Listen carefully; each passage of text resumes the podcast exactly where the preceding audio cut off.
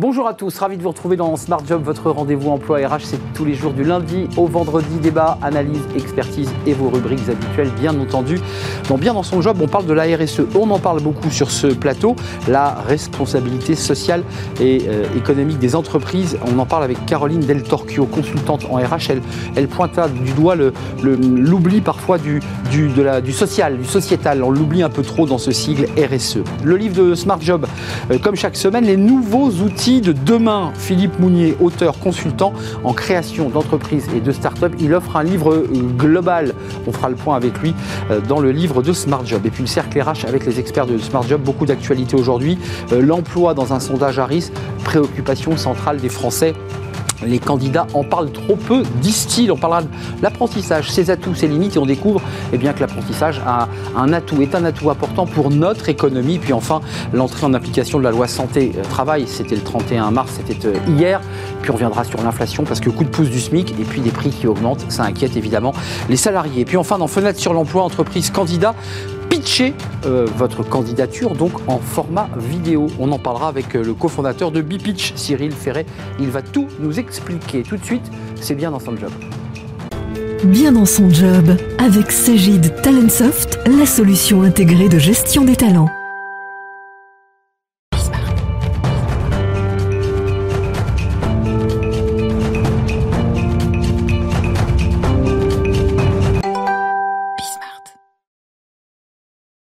Bien dans son job, la RSE. Alors, euh, ne pas se tromper, la responsabilité sociale, parfois certains disent sociétale, des entreprises. On a presque envie de rajouter à la place d'entreprise environnementale, qui est un autre sujet qui va s'installer. Mais on, en parle avec vous, Caroline Del Torquio, consultante en RH. Vous étiez venue nous parler de votre livre écrit à quatre mains avec euh, quelqu'un qu'on connaît bien euh, ici, Thibaut Brière, 10 clés pour préparer mon entreprise au travail à distance, qui n'a rien à voir d'ailleurs avec le sujet dont on va parler tout de suite. on affiche et c'est vrai que toutes les entreprises aujourd'hui parlent de RSE, affichent euh, leur RSE, euh, c'est leur démarche RSE, mais vous dites, et on va en parler, elles ont tendance parfois à oublier le, S, euh, notamment le mal-être au travail, toute la partie sociale de la RSE. Pourquoi? Bah, disons qu'il y, y, a un décalage très fort qu'on peut constater entre la volonté affichée vraiment des entreprises euh, de faire de la RSE, une volonté sincère, et, les chiffres euh, de la santé mentale. Sur le, vous en parlez beaucoup aussi sur le plateau de, de, smartphone, de Smart Job, pardon. Euh, sans smartphone. sans, smartphone, pardon. Lapsus. effectivement, il y a de la sincérité, mais ils vont pas au bout de la démarche sur, le, sur la question sociale. Oui, alors différents éléments. C'est-à-dire que le, S, c'est le parent pauvre, et du coup, il y a moins, moins d'énergie, moins de, moins de travail qui est fait sur cette dimension social, il y a aussi moins de transparence, moins de communication sur les dimensions environnementales, etc. Donc c'est vrai que euh, tout ça euh, euh, limite les actions qui peuvent être mises en place. Après, quand on regarde les éléments qui sortent des rapports RSE, hein, alors il n'y a pas rien sur le social, il y a quand même des indicateurs, mais qui sont très macro c'est très large. Hein, euh, oui, qui sont quand même très centrés autour de l'égalité sociale euh, ou des les, initiatives sociétales qui sont mises en place, mais assez peu euh, d'indicateurs, voire quasiment pas, sur tout ce qui est qualité de vie au travail. C'est vrai. Hein euh, ça, c'est un élément qualité de vie au travail qui renvoie au burn-out, au stress au travail, aux mauvaises conditions psychologiques. C'est ça la qualité de vie au travail. Hein. Exactement, exactement. Et donc ces KPI, comme ils sont très macro, ils ne permettent pas euh, d'améliorer la situation sur le terrain, ils ne permettent pas de piloter, ils ne permettent pas aux opérationnels de, disposer de moyens de pilotage. Euh, et donc c'est ce qui explique en grande partie, enfin le premier élément qui explique le décalage entre la réalité des chiffres euh, de, la, de la santé ou de l'absence de santé au travail, et puis cette volonté affichée de faire de la RSE. Mmh. Après, deuxième élément, c'est que dans les entreprises, les plans d'action pour la santé au travail, ils sont portés par qui? Ils sont portés par souvent les directions de la qualité de vie au travail, qui font très bien leur travail, mais qui ont des champs d'action plutôt collectifs, c'est-à-dire qu'ils vont mettre en place des baromètres, euh, mettre en place des chartes, euh, égalité homme-femme, charte de la déconnexion. En lien avec la RSE ou pas là? Alors, justement, euh, justement, euh, c'était justement l'un des problèmes que je souligne, c'est le fait qu'il y ait une déconnexion complète aujourd'hui entre euh, les équipes qui font de la qualité de vie au travail et les équipes qui portent les ah sujets de, RSE, effectivement. comment vous l'expliquez finalement que ce, volet, le volet social que vous évoquez, qui est assez mal détaillé finalement, comment vous expliquez que ça soit le, parent pauvre? Le parent pauvre. Bah, Déjà, quand on regarde l'historique de la RSE, le point de départ de la RSE, c'est l'environnemental. Après, euh, les, le, la RSE, c'est trois, volets. Hein. C'est l'économique, euh, l'environnemental et puis euh, le social. Le volet économique, euh, le volet environnemental sont des sujets sur lesquels il y a un management via des KPI technico... Hmm. c'est quantifiable. Technique, c'est quantifiable, absolument. le volet social, on est sur de l'humain, et il y a cette croyance, il y a cette croyance sur le fait qu'il est plus difficile de mettre des chiffres sur, ce, sur cette thématique-là. Or, c'est une croyance fausse, hein. et justement, c'est probablement le grand mouvement que doivent faire les entreprises, c'est cette capacité à mettre en place du pilotage, du chiffre aussi sur C'est possible, hein, techniquement. On peut piloter. Tout à fait. Tout à fait. Euh, c'est quoi l'intérêt pour l'entreprise ou les entreprises qui sont finalement, qui délaissent un peu ce volet-là? C'est quoi leur intérêt? Concrètement euh, l'intérêt, il est énorme. Hein. L'enjeu est énorme. Déjà, il y a un enjeu d'attractivité très fort. Dans un contexte de guerre des talents euh, qu'on connaît bien, euh, faire, euh, adresser le volet social, euh, sécuriser la santé des collaborateurs, la qualité du travail des collaborateurs, c'est développer son attractivité. On sait combien les nouvelles générations sont, prêtes à réellement perdre des points de salaire pour rejoindre des entreprises qui adressent ces sujets-là. Donc l'attractivité, la rétention des talents. Hein, parce que, évidemment, quand on a des bonnes conditions de travail, on reste plus longtemps dans les, dans les entreprises. Et puis, on sait aussi euh, que ce qui a gagné, c'est la performance. Parce qu'un collaborateur, enfin, c'est basique, hein, un collaborateur qui est épanoui, c'est un collaborateur qui est plus performant. Bon, enfin, dernier élément. Euh, pourquoi les entreprises devraient mettre en place, euh, accentuer le volet social de la RSE, c'est qu'elles ont de l'argent à récupérer et, bah énormément d'argent à, à récupérer. Je vous donne juste un chiffre. Un point d'absentéisme en moins c'est 500 euh, 000 euros de, de résultats euh, en plus pour, pour l'entreprise. Donc on voit qu'un un, un, pourcentage qui est finalement qui devrait être accessible à l'entreprise permet tout de suite d'avoir des chiffres assez importants. C'est des stats de 2021 grâce à voix. Hein. Donc euh, c'est un peu les chiffres tabous d'ailleurs, hein, l'absentéisme dans une entreprise en général, les turnovers et, l'absentéisme, c'est des questions un peu sensibles. Bah, clairement. L'entreprise est souvent un peu embarrassée quand on lui demande mais quel est votre niveau d'absentéisme en général, ce qui d'ailleurs les renvoie euh, au vide sur cette question-là que vous évoquez euh, depuis le début de notre... C'est un sujet qui n'est pas récent. Hein. Euh, vous nous parliez tout à l'heure, Caroline, de, de, ce plan d'action QVT, qualité de vie au travail, alors qui n'était pas toujours en lien d'ailleurs avec, avec la RSE. comment justement aujourd'hui, est-ce que ça s'est amélioré? Est-ce que cette QVT, qualité de vie au travail, s'articule avec la RSE Ou est-ce que pour l'instant c'est un peu deux univers qui ne se, qui se regardent pas? Alors globalement, évidemment, je ne vais pas généraliser, mais globalement, ce sont des univers qui ne se parlent pas au sein des entreprises, ce sont ah des personnes complètement différentes qui les, pilotent. Euh, c'est bien dommage. Enfin, quand on regarde d'un peu plus près, la QVT, elle est centrée sur le collaborateur, sur l'interne, mmh. euh, donc une culture RH.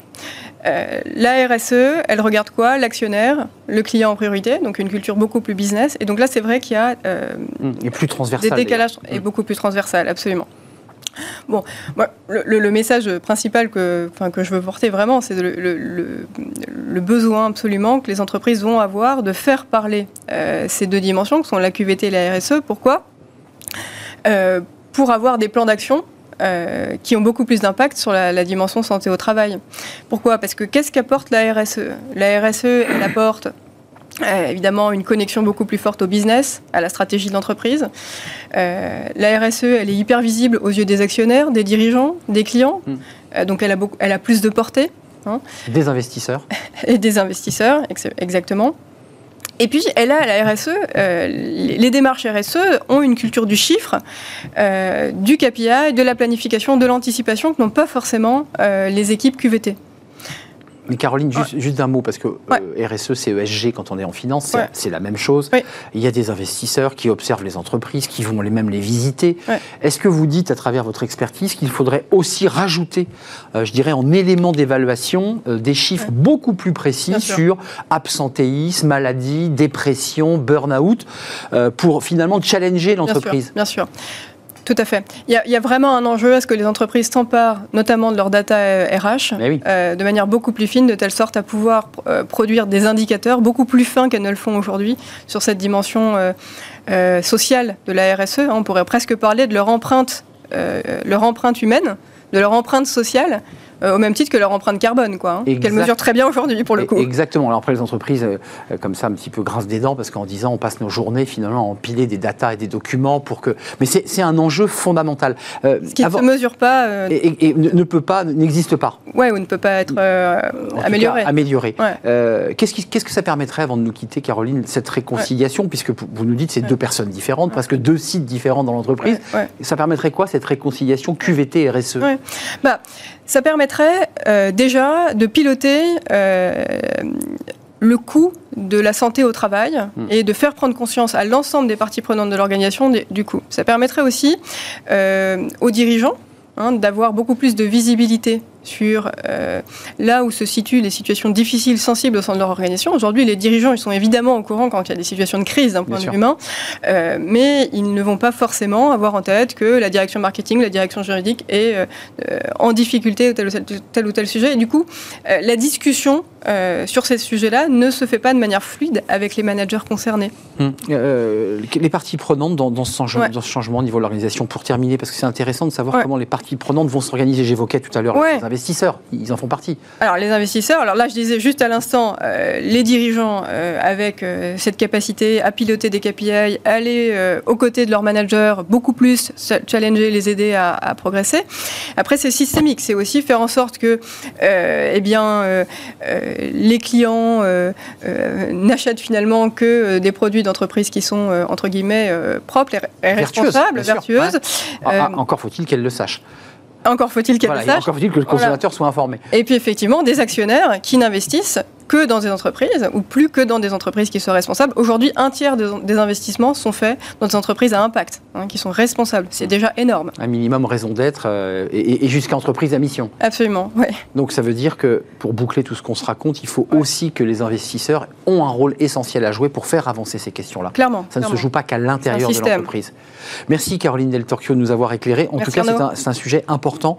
Euh, peut-être qu'on en fera d'ailleurs un, débat sur cette place justement des, maladies, euh, des burn-out euh, peut-être assez mal traité ou trop peu traité finalement dans, l'entreprise. Vous êtes consultante en RH. On va rester sur l'entreprise avec le livre de Smart Job, avec un, un livre assez systémique, rond, j'ai envie de dire, et on accueille notre invité tout de suite. Le livre de Smart Job, un livre et un auteur avec nous. Le livre Les nouveaux outils de demain, édition AFNOR. On va en parler de ce livre parce que c'est un livre assez incroyable, euh, un livre rond, global, qui essaie d'embrasser tous les sujets autour de l'humain, de la technologie et finalement du monde qui, nous attend, dans le monde dans lequel d'ailleurs on, est entré. Euh, et on en parle avec son auteur Philippe Mounier. Vous êtes l'auteur de ce livre, on est heureux de vous accueillir. Consultant en création d'entreprise et, start-up, euh, lyonnais, puisque je, je, le dis, ça a du sens parce que dès le début du livre, vous citez des phrases d'Einstein, de Rousseau, et puis vous racontez l'histoire de ce caillou. Alors on est un peu surpris de cette photo dès le début de votre livre. Un gros caillou. Vous racontez que les volcans l'ont amené des Alpes ici sur les contreforts de Lyon, et vous faites une petite flèche. Et on se dit, mais pourquoi il a mis une flèche sur cette photo?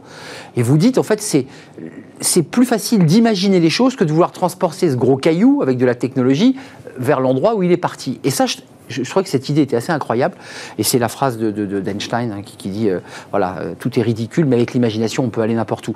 Juste un mot sur le sur l'idée, je dirais presque philosophique de votre livre. Qu'est-ce que vous voulez nous raconter dans ce livre? Alors tout d'abord, bonjour. Bah oui. Euh, bonjour et ravi d'être là et d'avoir été invité. Donc en fait, ce que j'ai envie de raconter dans mon ouvrage, c'est qu'aujourd'hui, le monde est en train de pivoter. Mais ça, tout le monde le sait. Donc euh, ce pivotement donc, nous amène à euh, euh, changer nos façons de travailler, façon de fabriquer, façon de vendre et de faire du marketing, mais également aussi les nouvelles façons d'entreprendre. Et au-delà de ça, ça amène aussi les des nouvelles façons d'innover, les nouveaux codes, les, des nouvelles stratégies de par les nouvelles technologies en fait. sur, oui, vous les appelez les Nutex. Tout à fait. Ça, c'est parce que ce qui est intéressant dans votre livre aussi, c'est qu'on reçoit chaque semaine des auteurs. Alors il y a une des jargons, des terminologies qui sont reconnus dans les écoles. Vous, vous créez aussi votre de vocabulaire, vous dites les Nutex, euh, elles sont là, elles sont en train de gagner la partie, et vous dites au début de ce livre, euh, mais attention, il ne faut pas oublier les humains, parce qu'elles sont en train de nous inonder. Le regard que vous portez à travers ces transformations, c'est de dire quoi finalement? C'est que euh, les nouvelles technologies, vos Nutex, elles vont nous envahir au point qu'elles vont dévitaliser l'homme, ou on va trouver l'équilibre? Alors, alors j'ai voulu tout d'abord j'ai voulu créer euh, ce sigle Alors pour moi, c'est un sigle, New Tex. Donc ça signifie nouvelle technologie en fait. Mmh, hein. ça fonctionne New très bien. Comme, euh, voilà, et ça, et ça accroche. Alors j'ai voulu créer euh, d'une manière assez ambitieuse ce nouveau sigle et cette nouvelle marque quelque part de New Tex pour mieux, comment on pourrait dire, pour mieux cerner euh, les nouvelles technologies, pour leur donner un nom. C'est l'IA, c'est tout, tout Voilà. ce qui nous Alors les là. nouvelles technologiques, euh, les nouvelles technologies, pardon, on pourrait imaginer que euh, fait partie de toutes euh, les briques technologiques. Donc c'est l'intelligence artificielle, c'est la robotique, le digital, le cloud, le blockchain. Enfin, je vais pas tous les citer, mais l'imprimante 3D, euh, le système embarqué en temps réel. Donc là, je, je le fais de manière un peu exhaustive. Mais aujourd'hui, le grand défi d'aujourd'hui, c'est de pouvoir unir ensemble les nouvelles technologies et euh, l'humain. C'est- la thèse de votre Voilà, livre. tout à fait, C'est ça que fait. vous portez en fait. Complètement. Parce que je pense que euh, euh, les nouvelles technologies ne doivent être qu'un outil, un instrument au service de l'humain, en sachant que l'humain euh, doit avoir le premier rôle dans l'entreprise et dans les organisations. On l'a bien vu avec le Covid. Tout s'est arrêté d'un coup. Donc, euh, les équipes, euh, les organisations, les entreprises euh, ont fait appel aux nouvelles technologies pour pouvoir faire du télétravail, pour pouvoir continuer leur activité. Par exemple, en termes de stratégie industrielle, euh, cette Covid nous a imposé de pouvoir fabriquer, de changer, euh, comment dire, de changer de production euh, à vite, tout moment et sûr, très vite. Voilà. Donc ça, c'est les nouvelles technologies qui nous permettent, sur le plan industriel, de, par exemple, je suis fabricant de machines-outils pour des pneus, par exemple, eh ben, je transforme mes machines-outils pour fabriquer des masques ou des appareils respiratoires. Mais aussi sur le plan financier. Vous savez, il y a eu à un moment donné, euh, comment dire, vous savez, quand vous faites du stop and go, Hmm. donc vous n'avez pas de cash qui rentre tout de suite dans votre entreprise, donc Bien pas sûr. de trésorerie. Mais toutes les factures et euh, tout ce qu'on doit Il faut les payer. arrive. Donc euh, voilà. Et donc j'ai imaginé, euh, parce que l'imagination c'est important, c'est là où Vous on peut puiser. dire. Ouais, tout à fait. Alors je reviens sur cette histoire de, de stratégie financière, c'est de pouvoir prévoir une deuxième trésorerie. C'est-à-dire dans un cas dur où on n'a plus de cash qui rentre, soit on fait un PGE, que tout le monde a fait ou pas, ou on prévoit euh, de- une deuxième trésorerie qui permet donc de bah, d'avoir un bon BFR euh, et de pouvoir continuer à avoir une trésorerie et payer l'ensemble des fournisseurs. Mais je- Oui, au- au-delà du, BFR et des aspects financiers qui sont centraux hein, dans, dans la vie d'une entreprise, c'est-à-dire sans trésorerie, l'entreprise s'assèche et elle disparaît. Euh, Il y a aussi un débat un peu philosophique qui nous habite. Je vous repose la question. Oui. Euh, la place de l'homme dans, ce, dans cette espèce de, de monde hyper technologique euh, où on nous dit on digitalise la RH, euh, on met de la robotique, on met de l'intelligence artificielle, on met des chatbots pour répondre aux, aux clients. Euh, et l'homme dans tout ça, est-ce que vous pensez qu'on va réussir, parce que vous avez une vue prospective dans ce livre, à trouver l'équilibre? Oui, moi je pense que plus il y aura de nouvelles technologies, plus il y aura de l'humain. Donc en fait, euh, l'idée c'est de pouvoir mettre en relief et en couleur l'humain euh, avant les technologies. Mais je reviens toujours sur cette idée, c'est- sur cette idée centrale. Euh, les nouvelles technologies ne sont qu'un outil de ce qu'on en fait. Mais au-delà de tout ça, je pense que, comment dire, alors, c'est vrai que ça, ça, comment on peut dire, j'arrive sur un sujet qui est l'intelligence artificielle et l'intelligence humaine. Je pense que c'est deux choses complémentaires, en sachant que l'intelligence artificielle provient de la somme de toutes les expertises humaines en réalité. Mais il y a des hommes derrière, hein, ça c'est Et il obligé. y a des hommes. Donc elle était alimentée au départ par, euh, comment on peut dire, la somme des expertises humaines. Et c'est l'intelligence artificielle qui a absorbé donc la somme des intelligences, euh, on va dire, humaines, et qui a appris à, comment dire, à apprendre et aller au-delà. Voilà. Mais pour revenir sur l'aspect humain, je pense qu'elle est centrale. Je pense qu'il faut placer euh, l'humain au centre, mais réellement au centre. Et je pense que c'est les meilleures cartes. Les meilleures cartes qu'il faut placer au centre du jeu. Voilà. Et, Euh, oui. L'entreprise demain, c'est quoi pour vous? Parce que par ailleurs, euh, vous vous êtes, je vous ai présenté très brièvement, mais euh, aujourd'hui, votre activité, c'est- d'accompagner des startups, c'est de donner des conseils aux entreprises, si j'ai bien compris. Oui. J'imagine que ça, ça vous sert aussi de pensum euh, lorsque vous l'avez dans votre sac et vous, leur dites, mais attendez, j'ai j'ai développé quelques idées. Est-ce qu'elles sont réceptives aux arguments que vous développez, les entreprises? Alors oui, alors c'est vrai que l'ouvrage est sorti le 24 février, mais, mais c'est vrai que les quelques, les quelques retours que j'ai, c'est que en fait, si vous voulez, j'ai remarqué que c'est un livre qui fait écho au monde actuel, en fait. Et il fait écho au monde actuel parce que, euh, donc je, par exemple, je passe en revue toutes les nouvelles économies qui existent aujourd'hui. Exactement.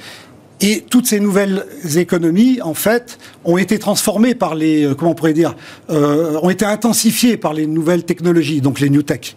Mais si on reprend euh, les choses dans l'ordre, on va dire que les nouvelles technologies sont en train de transformer les économies traditionnelles en nouvelles économies. Et donc elles permettent d'intensifier les produits, les activités, les métiers, les secteurs d'activité et tout des filières économiques qui restaient, donc, comme on pourrait dire, euh, euh, d'une manière traditionnelle. Alors, je prendrai un exemple. Donc là, on est en pleine mutation, selon ah, vous. On est dans un processus ah de transformation accéléré depuis le Covid. Ah, complètement. Complètement. Et d'ailleurs, les mots-clés, c'est transition et transformation. Par exemple, aujourd'hui, euh, l'économie de l'automobile. Bon, c'est un exemple simple, mais qui est très parlant. Donc, on est en train de passer du moteur thermique à l'électrique à l'électrique, mais aussi à l'hydrogène, mm. ou peut-être même à d'autres futures innovations. Parce qu'il faut savoir que, comment dire, les innovations ne s'arrêtent plus aujourd'hui. Parce qu'il y a l'intelligence artificielle, parce qu'une technologie en ajoute une autre, etc. Et tout ça, ça déclenche des mouvements en cascade qui vont que, euh, comment dire, qui, où, euh, je veux dire, aujourd'hui, il est impossible d'échapper aux nouvelles technologies, quoi qu'il en soit. Que ça soit euh, les consommateurs, que ça soit les citoyens, euh, que ça soit les entreprises et les organisations. Euh, juste oui, avant c'est compliqué pour un certain nombre de citoyens, puisque vous nous dites que c'est la marche de l'histoire, hein, c'est la quatrième ou cinquième révolution dans laquelle nous sommes entrés, mais une partie des citoyens sont sur le bord de la route on voit des citoyens qui n'ont ni Internet, qui ne savent pas s'en servir. Enfin, il y a encore beaucoup aujourd'hui de, personnes handicapées, j'allais dire, en mettant des guillemets, face à, face à la technologie. C'est compliqué, cette mutation. Ah, complètement. Moi, j'aime bien cette question parce qu'elle ramène toujours à, l'inclusion et l'exclusion. Bien sûr. Donc, en fait, est-ce que notre société va être capable de pouvoir euh, inclure le plus possible de gens? Euh, pour éviter qu'il y ait de l'exclusion, hein, si je bien compris. C'est exactement ça. Mais ça, je pense que c'est un effort à faire en termes d'intégration et de formation. Hum, voilà, donc c'est un mouvement, euh, comment dire, important euh, pour éviter de laisser. Alors moi, je suis assez sensible. je pense que il faut inclure le plus de monde possible. Voilà. Hum, la question est une, question d'inclusion au-delà même de l'utilisation qu'on en fait, qui est l'inclusion autour des, des Alors après, c'est une, grosse problématique sociétale quelque part. Merci Philippe Mounier de nous avoir euh, rendu visite. Vous êtes euh, auteur de ce livre qui est vraiment un livre. il, faut, il, faut le, il faut le croquer hein, par petits morceaux parce que c'est un livre très dense qui, qui se projette évidemment sur l'ensemble des activités d'une entreprise, les nouveaux outils de l'entreprise de demain, nouvelles stratégies pour travailler vite et mieux. Vous avez déposé d'ailleurs le, nom euh, NUCTEC. Alors je ne l'ai pas déposé, mais NewTech, non, je l'ai pas. Je ne l'ai pas déposé. Déposez-le, c'est un, nom assez incroyable. Oui, bah merci du conseil. Merci, merci de nous avoir rendu visite. Édition AFNOR, édition sortie le 24 février dernier, à découvrir. On fait une courte pause et on retrouve les experts de Smart Job. Il y a beaucoup de sujets, évidemment l'inflation, le coup de pouce euh, du SMIC et puis un sondage sur les, Français et l'emploi ou les candidats à la présidentielle. Bah, on parle peu de cette question d'emploi. on est à 10 jours du premier tour, donc il faut quand même accélérer le, rythme. Euh, et d'autres sujets, notamment le, les décrets et l'application de la loi santé et travail. Voilà le programme on fait une courte pause et on retrouve mes invités juste après.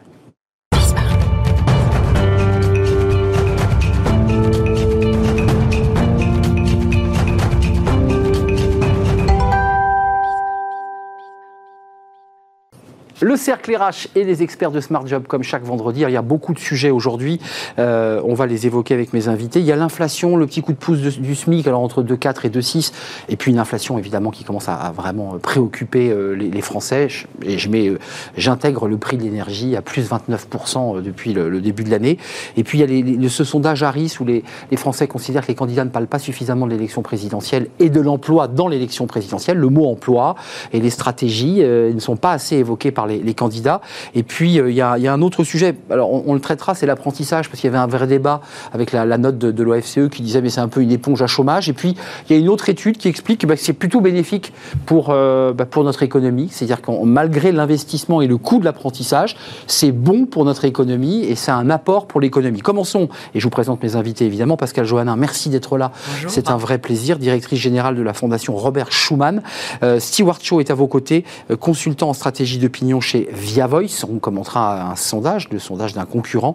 Et puis François Vigne est avec nous. C'est son, il marque son grand retour chez les experts, euh, associé chez Sycomore Corporate, membre des entrepreneurs et dirigeants euh, chrétiens, puis avec un nouveau président, qu'il faut préciser, Pierre Guillet, euh, qui vient assez régulièrement sur notre plateau, qui a pris les rênes des EDC il y a quoi 15 jours? 15 jours. 15 jours, vous voyez, je suis précis. Hein. 10, 10 jours exactement. 10 jours, vous voyez, vous êtes, vous êtes évidemment très aimable. Bonjour Arnaud, bonjour à tous. Ravi d'être avec vous. Commençons par l'inflation, parce que c'est vrai que c'est une, une poussée inflationniste. Alors la France n'est pas le, pays le plus en difficulté, on en parlera avec Pascal, mais regardez ce... Alors c'est une, c'est pas tranché, hein, le SMIC va, va avoir un coup de pouce, ça se situera entre les, le premier et le second tour de l'élection présidentielle, euh, entre 2,4 et 2,6, l'INSEE n'a pas tranché. Euh, un petit mot, euh, Pascal, parce que l'inflation, le SMIC, on le revalorise, c'est en dessous de l'inflation, du niveau de l'inflation euh, française, mais l'inflation française étant elle-même plutôt bien située quand je les compare aux Espagnols ou aux Allemands, par exemple. Ah, le, le, taux officiel aujourd'hui, c'est 4,5%, quand en effet les Allemands sont à plus de 7 et certains pays, euh, l'Espagne à quasiment 10. Donc en effet, on voit qu'on n'est pas les plus impactés par, euh, par l'inflation.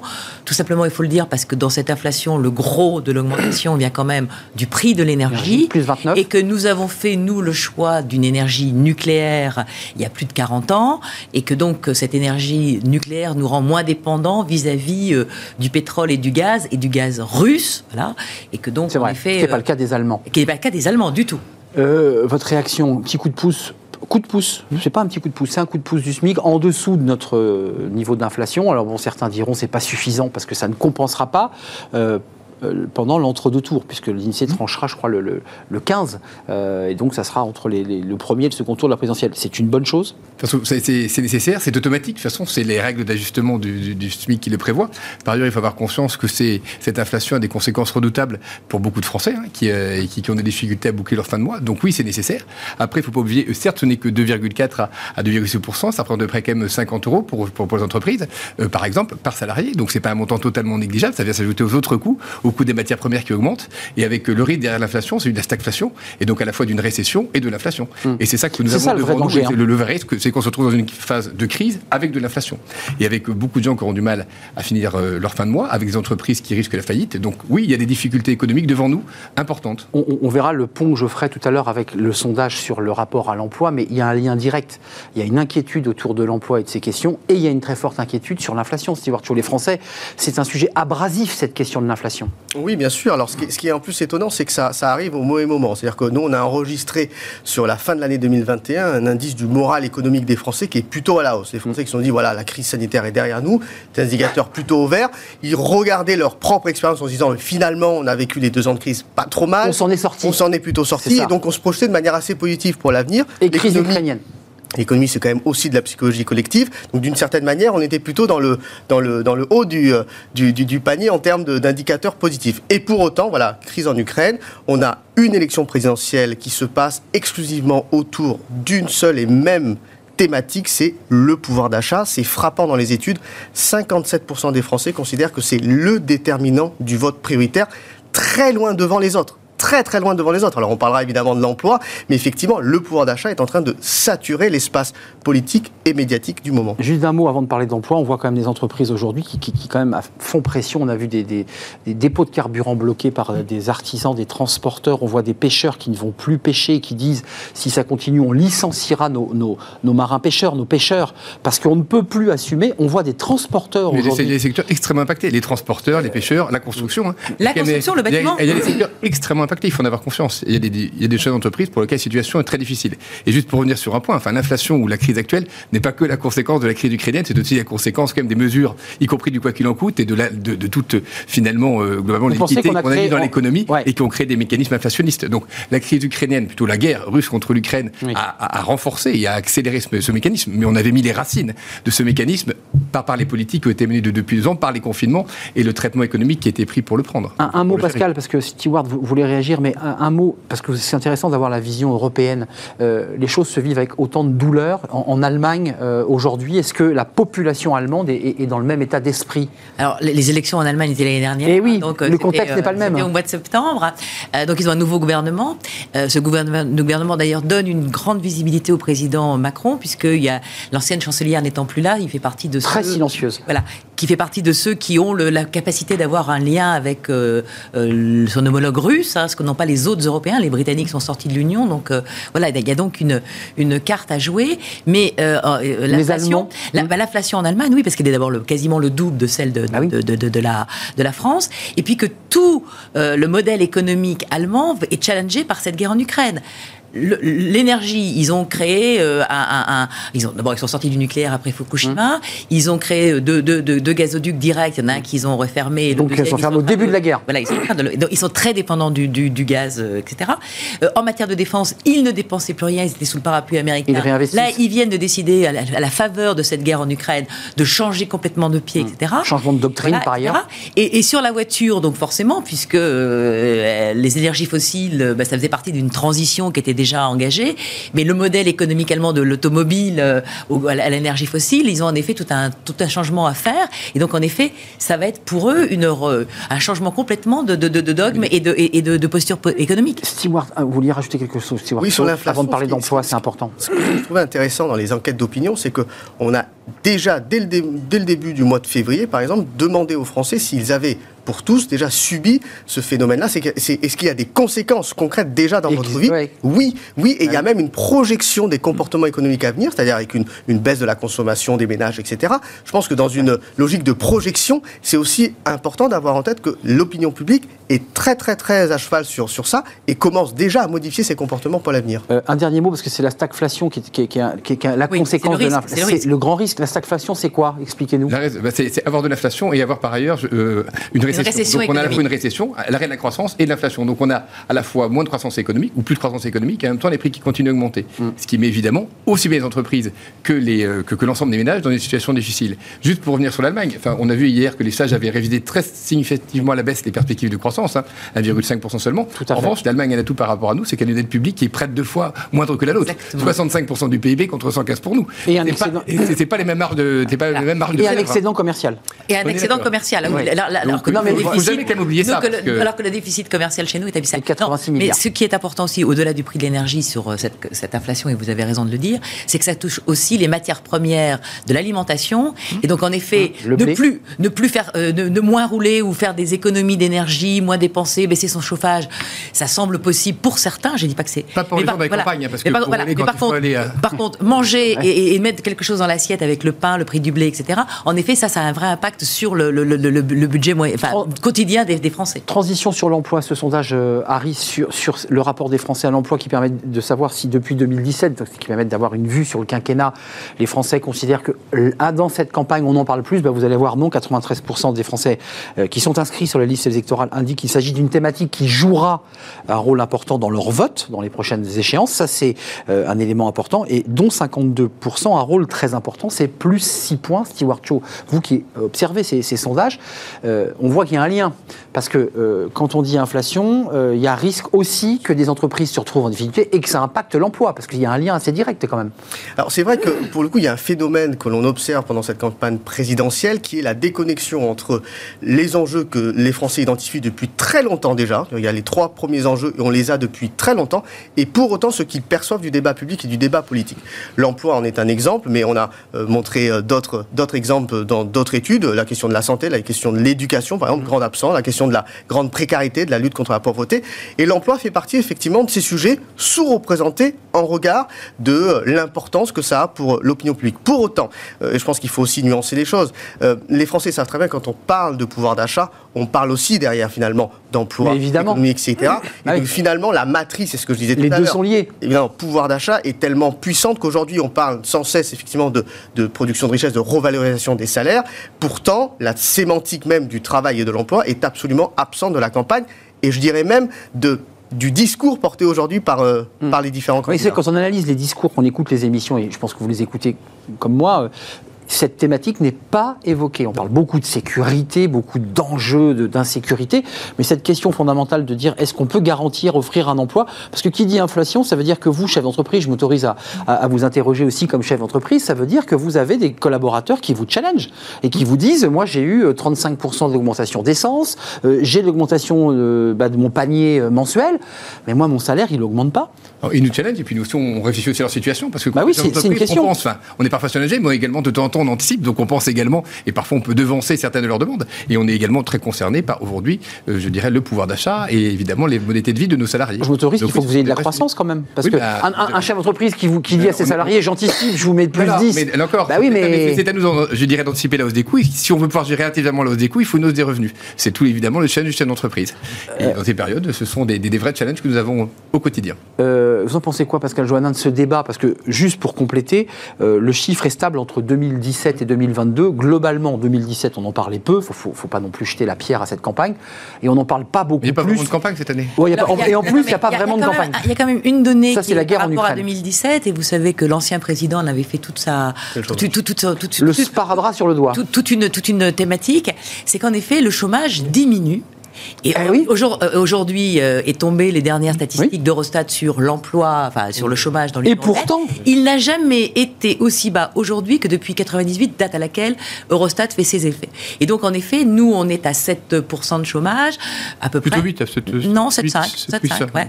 7,5. Oui, on est- on est en dessous voilà. de 8, Alors, il y a- il y a des Ah, vous pays. êtes pas il y a- d'accord il y a Si, on des- est- on est- si, si, voilà. on est Il y a des- il y a plutôt des pays, il y a des 7, pays. Alors attendez, il y a- y des pays qui sont en dessous, hein, l'Allemagne, Ouais, la. Pologne, Pologne. la République tchèque. Puis il y a y des pays du Sud, par contre, l'Italie, l'Espagne Espagne. et la Grèce sont au-dessus à plus de, avec des chiffres à, deux chiffres. en Espagne, Voilà, quand même. avec des chiffres à deux chiffres. Mais le chômage recule partout. Quand on regarde la tendance, il y a eu un pic, puis maintenant il Mais descend. vous dites, ça n'a pas d'effet chez les électeurs. voilà. hein. Donc, si vous voulez, c'est vrai que donc de, de ce fait-là, si on est euh, dans, dans, dans- dans les staffs de campagne, etc., on, On se dit, dit, ah bah. bah, le chômage diminue, donc c'est plus un sujet en soi. Ah, vous l'expliquez comme ça, Voilà, ouais. je, le je pense Oui, que c'est un- une des données, c'est-à-dire que comme le chômage recule et qu'il n'y a pas en effet de, de, de possibilité. C'est une victoire, c'est un acquis, donc.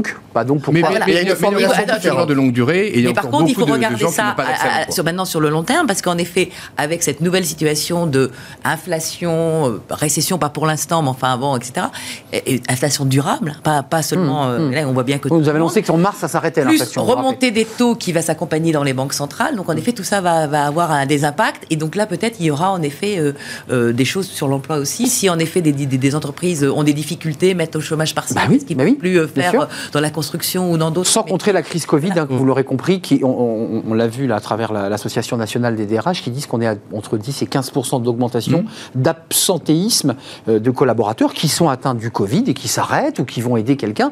Donc on est reparti aussi en parallèle dans une nouvelle vague Covid, ce qui n'est ce qui est pas anodin. Le seul Euh, avantage, c'est que maintenant, on sait à peu près les gérer. Donc, on a Ouais. beaucoup plus d'agilité dans la gestion de ces je suis d'accord.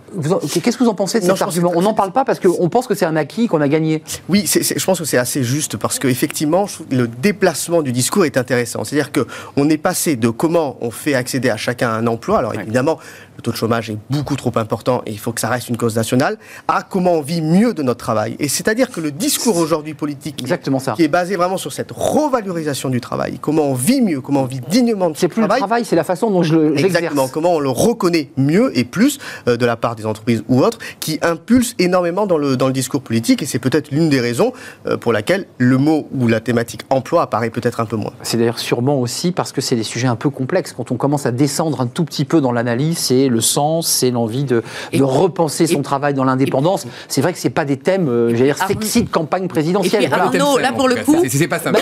Bah Arnaud, pour le coup, vrai. Arnaud, pour le coup, dans une, dans une campagne électorale, c'est pas les, les, les, les, les- les dirigeants enfin, ou les candidats qui vont changer l'emploi, parce que c'est quand même quelque chose qui est lié dans les entreprises. Oui, oui, c'est vrai. C'est là que ça se passe. Enfin, euh, donc, Ouais. L'État il- peut quand même créer des conditions Voilà, favorables. il- Et, il peut également le coût du travail il- qui reste aussi une peut- façon. bah, bah, Il y a eu quelques lois de travail, Bah, pour le coup, que ce soit pour euh, pallier le- la, baisse du pouvoir d'achat, etc. Il y a beaucoup de mesures qui oui. doivent jouer pour que les entreprises bah, prime, hein, aient moins de charges ou des, impôts de production pour, pouvoir en effet se donner des marges de manœuvre pour peut-être augmenter hein, les, salaires parce que c'est vrai que sinon ça va être difficile de pouvoir en effet euh, gérer cette, euh, euh, ce sentiment, cette, perception qu'ont les Français d'une baisse drastique de leur, de leur pouvoir d'achat. Et donc, si on n'est pas en mesure de répondre favorablement, mais ça, en effet, c'est l'État qui peut donner des leviers. Donc, les lois travail, Pascal, il y a eu des lois travail, ça a été des manifestations très dures, donc Oui. l'État a souvent pris quand même des, des mesures pour encadrer ou améliorer, fluidifier le travail. On termine avec l'apprentissage, parce que ça c'est un sujet qui avait démarré aussi. Alors l'apprentissage, pareil, le gouvernement a considéré, les résultats sont bons d'ailleurs, qu'on n'a jamais autant de signés de contrats d'apprentissage. On ne sait pas exactement combien on en a entre ce qui sort et ce qui rentre. On nous a parlé de 730 000. Enfin, 900 000 plutôt actuellement. 900 d'après 000. les dernières études. Mais ça, c'est le, ça, c'est le stock. Hmm. Euh, Il y a aussi ceux qui sortent. Donc, c'est pas tout à fait 900 000. Mais certains ont dit, l'OFCE, mais est-ce qu'il faut les compter comme demandeurs d'emploi emploi, puisqu'ils n'ont pas encore vraiment un emploi? Et bien là, il y a une étude très intéressante qui est sortie et qui indique justement euh, eh bien, que c'est bon pour notre économie, c'est un bénéfice d'1,8 euh, point pour notre économie. Stewart Shaw, cet apprentissage, encore une fois, là aussi, c'est pas mis en avant dans la campagne, mais Mm. c'est un élément pilier de la réussite là, du gouvernement quand même. Alors, sur- sur- d'un point de vue de l'opinion, parce que moi je suis pas un expert évidemment de technique de tout cela, d'un point de vue de l'opinion, ce que je trouve intéressant sur l'apprentissage, c'est qu'il y a une mutation de l'image que l'on en a déjà. C'est-à-dire Clairement. que l'apprentissage a une meilleure image qu'il y a 5 voire une dizaine d'années. Ça, c'est une première chose. Auprès des Français, globalement, on est à peu près à plus de 8 Français sur 10 qui a plutôt une bonne image de cette, euh, de cette façon finalement de, de former nos jeunes. Deuxième élément, Auprès des plus jeunes, cette image-là, est un peu écordée. Donc ça veut dire aussi que dans notre parcours de formation, dans le cursus de formation, on n'est pas non plus dans, un, dans une logique de, de, de comment dire où on va favoriser forcément ce genre de ce genre de Donc de- pas de suffisamment. formation. On a encore un peu de route. suffisamment. Et je pense que ça c'est un élément et une marge de manœuvre assez intéressante. Le troisième élément à mon sens, c'est qu'il y a quand même des choses qui font défaut. D'abord le revenu de l'apprentissage. où Certains considèrent que c'est pas suffisant. Et après la logique aussi d'information, c'est-à-dire que l'apprentissage, il faut savoir comment euh, y accéder. Il faut avoir accès aussi à des entreprises. Donc euh, finalement, ça peut aussi créer des inégalités entre les euh, différents profils. Et enfin, un, troisième élément qui me semble euh, euh, fondamental, euh, c'est finalement l'apprentissage. Ce n'est pas que pour les travaux manuels, pas que pour les, Exact. les jobs Le tertiaire, euh, exactement. les Et banques, les assurances. Absolument. Il y a euh, évidemment dans tous les secteurs, il est possible de faire de l'apprentissage. Donc tout ça concorde pour effectivement amplifier un message beaucoup plus positif sur cette sur ce programme de formation. L'association WALT indique qu'il donc, y a un un gain, un bénéfice entre ce qu'on a investi. Rappelons que c'est un emploi aidé, hein, 5 000 euros pour les moins de 18 5 à 8 000. et 8 000 pour les plus de 18 ans. Donc un- on accompagne le chef d'entreprise. a un on- total à peu près de 5 milliards par an. Voilà, et on est sur un gain positif de 1,8 milliard pour notre économie. Qu'est-ce que vous en pensez de l'apprentissage? Vous dites, vous êtes parfois critique, mais sur l'apprentissage, vous dites, on a quand même pris la bonne route. Et puis, en particulier, aux entrepreneurs et dirigeants chrétiens, nous sommes tous très favorables à tout ce qui Vous permet aux jeunes d'accéder à l'emploi. Donc, nous sommes très favorables à l'apprentissage. Il faut toujours, euh, là encore, éviter les effets d'aubaine, mesurer euh, l'efficacité. On est très favorable. En revanche, on pense que c'est pas suffisant parce qu'il y a plein de jeunes qui ne rentrent pas non plus dans les dispositifs, je dirais, euh, euh, notamment d'apprentissage, notamment les plus éloignés de l'emploi. C'est pour ça qu'on pousse beaucoup aussi des écoles de production pour former des jeunes qui sont eux totalement en dehors du système, pour leur permettre de rentrer dans le Les système. NIT. Et on pense véritablement que la priorité qu'il faut, et pour les cinq, premières, pour cinq prochaines années et les suivantes, c'est vraiment de permettre à tous les gens les plus éloignés de l'emploi d'y rentrer. Euh, il faut aider les autres aussi, mais ceux qui sont le plus éloignés de l'emploi, faisons-en vraiment notre priorité collective pour leur permettre d'avoir un travail qui leur permette de se réaliser. Enfin, je note ce paradoxe, on n'a jamais autant signé de contrats. euh, là, clairement d'alternance. Le chômage n'a jamais été aussi bas depuis des années.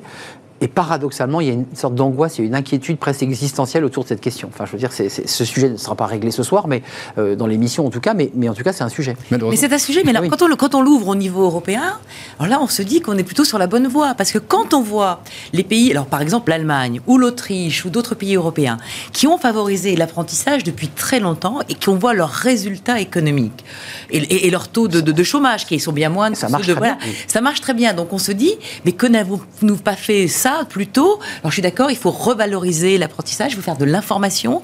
On a en Europe. On est sur la bonne route en Voilà, On est France, sur la bonne route. avec les Allemands on est sur la bonne route. Euh, on est en train de rattraper le- un peu le retard que nous avions. Et donc, si on, sur le long terme, pareil, il faut pas, le, le court terme est encore un peu court. Mais quand on regarde ce qu'on fait des pays qui ont favorisé l'apprentissage et les résultats économiques qui sont les leurs, tant en matière de, de- de- d'emploi ou de, ou de trucs, on se dit que normalement c'est la bonne voie.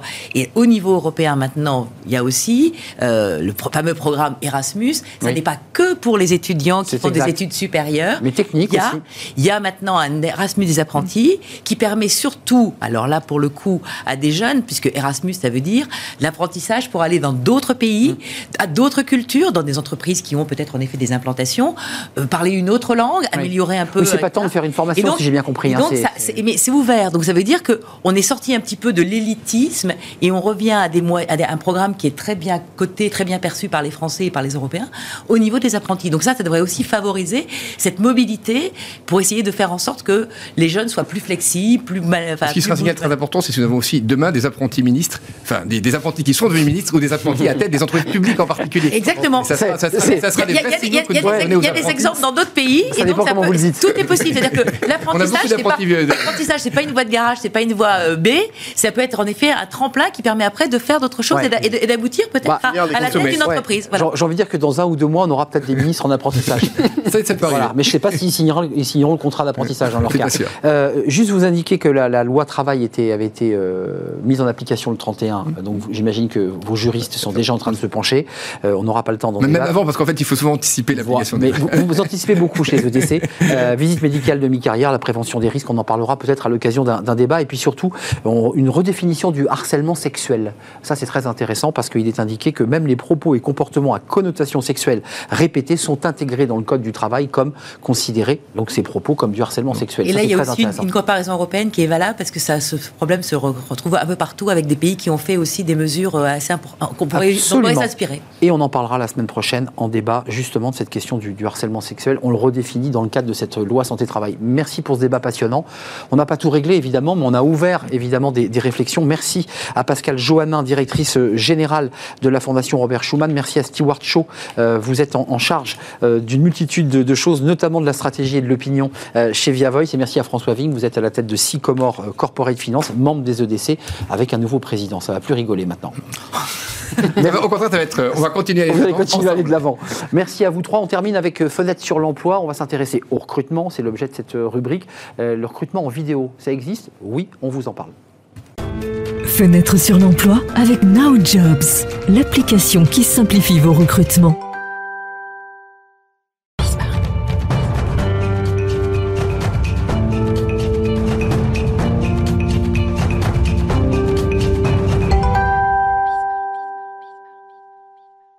Fenêtre sur l'emploi, la rencontre d'un entrepreneur, un, un serial ou un serial entrepreneur. Euh, il est à la tête de Bipitch et il s'appelle Cyril Ferré. Bonjour Cyril, Enchanté. on est ravi de vous, de vous accueillir. Euh, c'est quoi un serial ou serial entrepreneur? Alors, c'est un entrepreneur qui a déjà cofondé plusieurs sociétés, et c'est mon cas, puisque j'ai déjà cofondé Attractive World, donc du dating, Shaper, qui était de la rencontre sérendipitaire professionnelle aux US et en France, et maintenant Bipitch. Bipitch, alors ça c'est très intéressant. Alors vous l'avez démarré dans un contexte, ça aussi assez incroyable, janvier 2021, au moment où les entreprises avaient, avaient fermé le rideau, vous vous lancez votre entreprise et vous y allez. Euh, que- comment vous naît l'idée? L'idée, pour la pitcher très simplement, et vous allez le développer, c'est de permettre à des candidats de pouvoir en moins de 3 minutes de faire une vidéo libre, euh, si j'ai bien compris, Mhm. et de pouvoir ensuite le, le poster. Alors, c'est pas totalement une vidéo libre, et le but, c'est d'avoir un équilibre entre. D'accord, donc je dis n'importe quoi, c'est ça que vous me dites. C'est ça que vous êtes en train de me dire. Ah, Allez-y. On, on essaye un peu de changer le jeu et on essaye de rétablir un petit peu l'équilibre à l'intérieur du marché du recrutement. Ça veut dire qu'aujourd'hui, les annonces qui sont des annonces texte ne sont pas vraiment engageantes. Donc ce que l'on veut faire, c'est que les entreprises puissent pitcher. Donc pitcher, ça veut dire quoi? Ça veut dire déjà présenter leur entreprise, les challenges et leurs besoins Donc dans cet ordre. c'est des deux côtés. C'est à la fois côté Et- candidat, mais côté entreprise. Exactement. Donc vo- vo- votre gros travail aujourd'hui, c'est d'aller voir des entreprises et de leur dire, écoutez, transformez votre modèle d'annonce, euh, pas vendeuse, pas accrocheuse, mal définie, et réinventer le modèle en fait. Ce que l'on veut, c'est que les entreprises puissent recruter plus efficacement et plus rapidement sur un marché qui aujourd'hui est tendu. Alors très concrètement, vous montez un petit, un petit pied d'iPhone, vous les enregistrez. Comment elles font les entreprises là À- en- en- Si elles suivent et qu'elles signent avec Bipitch, qu'est-ce que vous leur proposez? Alors, notre première brique, c'est une application qui va leur permettre de choisir dans une bibliothèque des interviews qui correspondent à leur secteur. Et c'est une application no-brainer. On réfléchit pas, on fait go pour l'interview, on se filme, on répond aux questions, on les recommence si besoin. Et en 3-4 minutes, on a une vidéo. On est interrogé par une interview déjà clé en main, Exactement. et en, et- et en fonction du secteur évidemment, on y répond, on la valide parce qu'on est content de ce qu'on a fait, et hop, ça part. Ça, c'est notre première brique. Et on peut la diffuser. Et elle est diffusable immédiatement sur l'ensemble des job boards et des réseaux sociaux. Job board, réseaux sociaux, sites d'entreprise aussi. C'est important de communiquer sur sa marque. Bien sûr. Et j'imagine, de fait, que vous offrez aussi la possibilité aux candidats de pouvoir euh, se mettre en avant. Parce que la vidéo chez les candidats, ça se fait aujourd'hui de plus en plus. Les candidats se, filment, se racontent. Euh, Comment vous faites là de ce côté-là? Alors, on a exactement la même chose, c'est-à-dire que l'entreprise où on va piocher dans nos bibliothèques, on va avoir des interviews au niveau du candidat et on va les les préqualifier. Donc l'avantage, c'est qu'on va sélectionner des candidats qui sont plus engagés. On va tout de suite voir un candidat qui répond bien aux questions. Vous pouvez aussi poser des questions, entre guillemets, euh, sur le métier, et vous allez voir tout de suite quels sont les candidats et les, les sélectionner. Euh, votre enjeu aujourd'hui, parce que tout ça est très neuf, c'est un, un jeune bébé euh, qui a un peu plus d'un an maintenant. euh, vos prospects, vos objectifs de l'année 2022, c'est d'abord les entreprises ou c'est les deux en même temps? Comment on fait là quand on démarre une entreprise et qu'elle est toute jeune Il faut fixer des objectifs? Alors, le, premier objectif, c'est déjà de trouver des partenaires, des partenaires qui sont déjà intégrés avec les entreprises. Donc, on va se lier avec des ATS, et c'est ce que l'on commence à faire. Donc, les ATS, ce sont en fait des logiciels qui permettent de recruter et de gérer le recrutement. Et ce qu'on va apporter, c'est la vidéo aussi bien pour les entreprises que pour les candidats, sous la forme ben, tout simplement d'un smartphone. Et on a aussi des points physiques que l'on crée dans chaque ville pour euh, enlever les dernières frictions à la vidéo.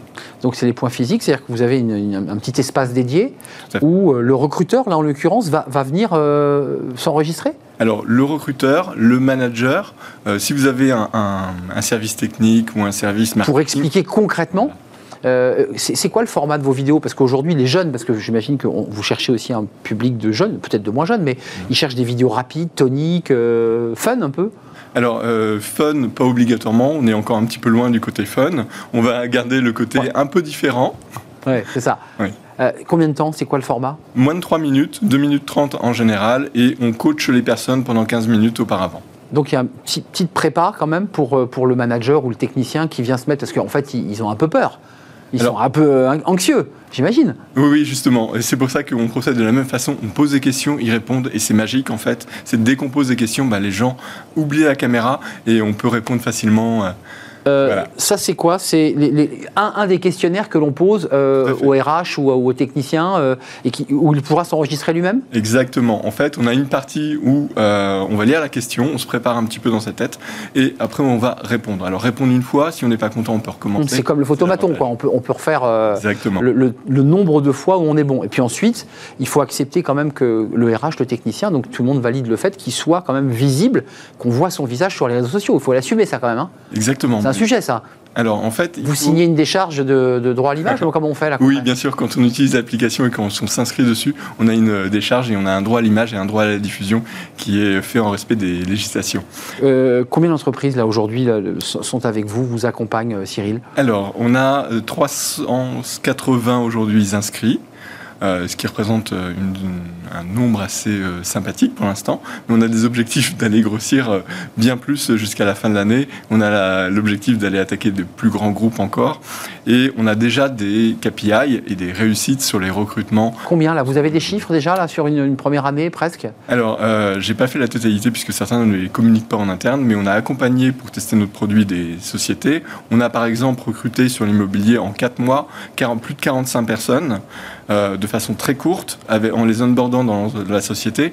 Et on a aussi fait des vidéos par exemple avec les avis des employés. Et ça, c'est un énorme levier de communication, surtout si euh, les sociétés ne communiquent pas sur la marque employeur. Avant de nous quitter, Cyril, je suis sûr que vous avez eu l'idée, parce que je ne pense pas l'avoir eu avant vous, mais j'imagine qu'en plus, pour l'onboarding, vous pouvez aussi filmer. On a tellement euh, marre de ces petites vignettes où on a la photo avec le CV de la personne. Ce serait plus marrant que quand un nouveau collaborateur arrive, il puisse se raconter lui-même devant la caméra. Exactement, c'est le deuxième use Ah, case. vous y avez Et- pensé? Oui, bah, Bien sûr. Et donc ça, ça, ça, vous l'avez développé? C'est intégré. On a quelques interviews là-dessus. Vous êtes très fort, Cyril Ferré, euh, cofondateur de Bipitch, cinq collaborateurs pour l'instant, et vous allez d'ailleurs euh, transformer, délocaliser, relocaliser l'entreprise euh, en dehors de la Seine-et-Marne. hein. Vous revenez à Paris, monsieur. Voilà, tout à fait. C'était juste pour le confinement. C'était le confinement. Ben, vous l'avez démarré pendant le confinement. Merci, l'émission est, est terminée. C'est un vrai plaisir de vous accueillir, euh, Cyril Merci. Ferré. Merci à toute l'équipe. Merci à Kylian. Euh, restez avec moi une seconde encore, ne partez pas. Euh, restez avec nous. Euh, merci à, à Kylian pour la réalisation. Euh, merci à, à Saïd pour le, le son. Merci à Fanny Griesmer, évidemment. Et merci à Carla pour l'accueil invité et son sourire. Merci à vous. Et puis on se retrouve, bah, bien évidemment, très très très bientôt. Bye bye.